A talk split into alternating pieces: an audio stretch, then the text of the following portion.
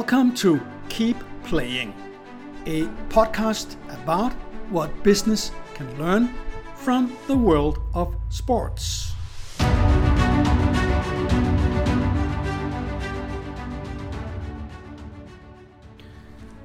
I love sports. As a businessman myself, I have always been fascinated about sports. Fascinated about what I can learn from athletes, whichever sports discipline they represent. Fascinated about their perseverance, their persistency, their innovation, their learning from mistakes, their never giving up attitude, their team spirit, and the fact that the best just keep playing whether the sun is shining or the rain is falling. Hi, and welcome to episode 13. This episode is about Italy's football stars meeting their Waterloo, playing South Korea in the 2002 World Cup. I have chosen to call this episode for complacency because I believe there's a key learning here for the world of business. We all know the Goliath versus David story from the Old Testament. The story about the Philistines sending their best warrior, Goliath, and the Jews sending a shepherd boy. Much to everybody's surprise, David killed Goliath, and the Jews thus the standoff. In 2002, Italy was ranked number 6 on the FIFA World Nation Ranking and hence was one of the world's best football nations. Italy probably found it unfair that they were not ranked first.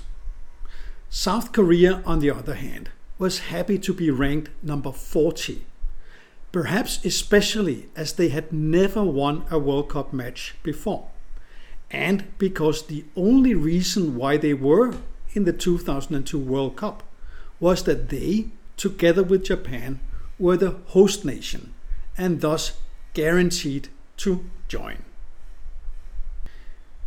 In 2002, the Italian team was probably the best for many years.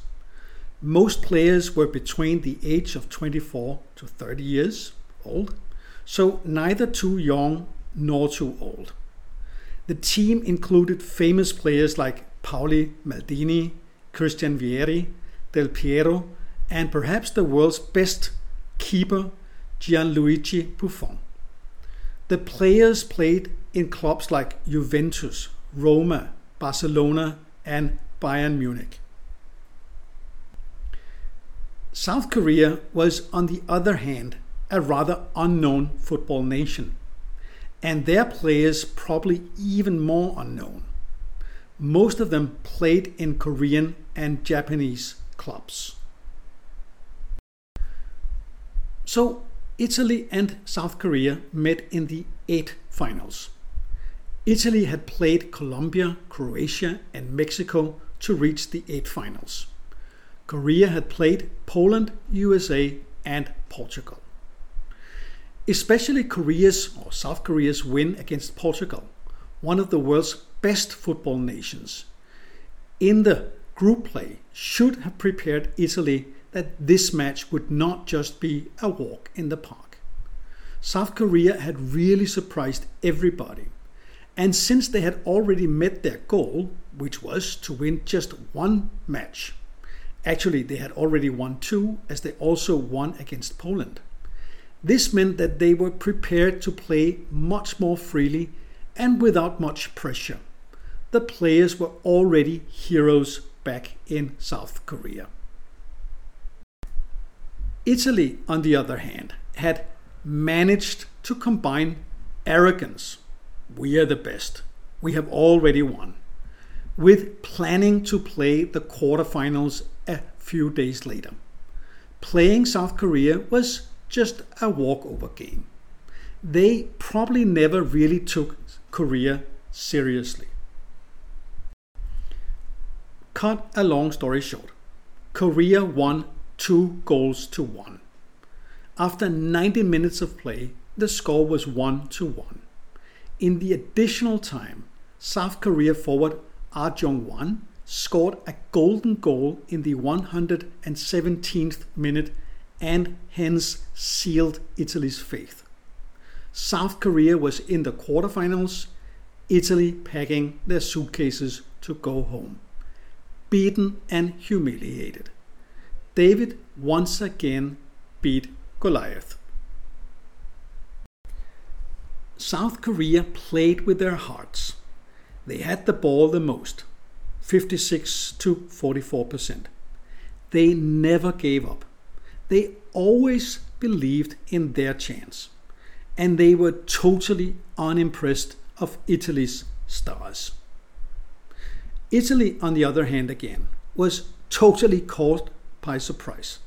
They never saw what hit them. And if they did, they saw it too late. The South Koreans did not act as expected to.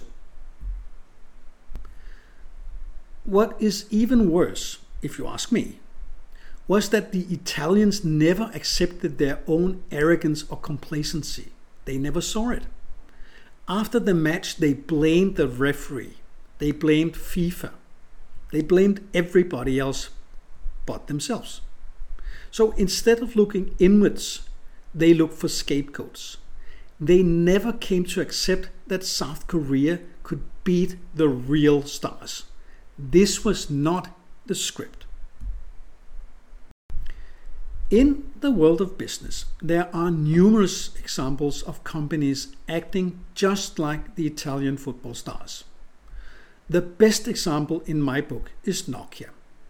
In 2007, Nokia had between 30 and 40% market share of the global mobile phone market. Nokia had a phone at every price point, in every color, in every store, and we all knew their signature ringing tone. In mid 2007, Apple introduced their iPhone.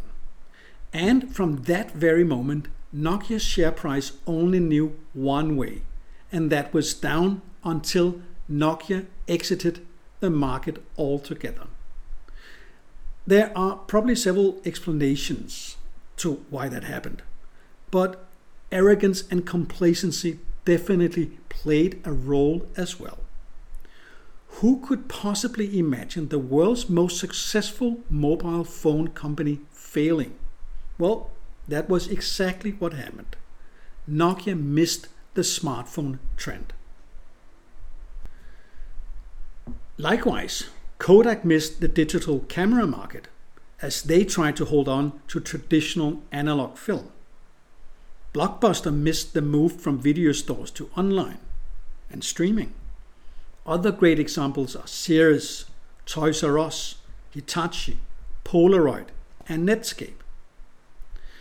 In the world of business, as in the world of sports, there is no room to sit down and relax. You must constantly be alert, constantly innovate, constantly be hungry, and constantly do your very best. And don't ever underestimate the consumers or your competitors.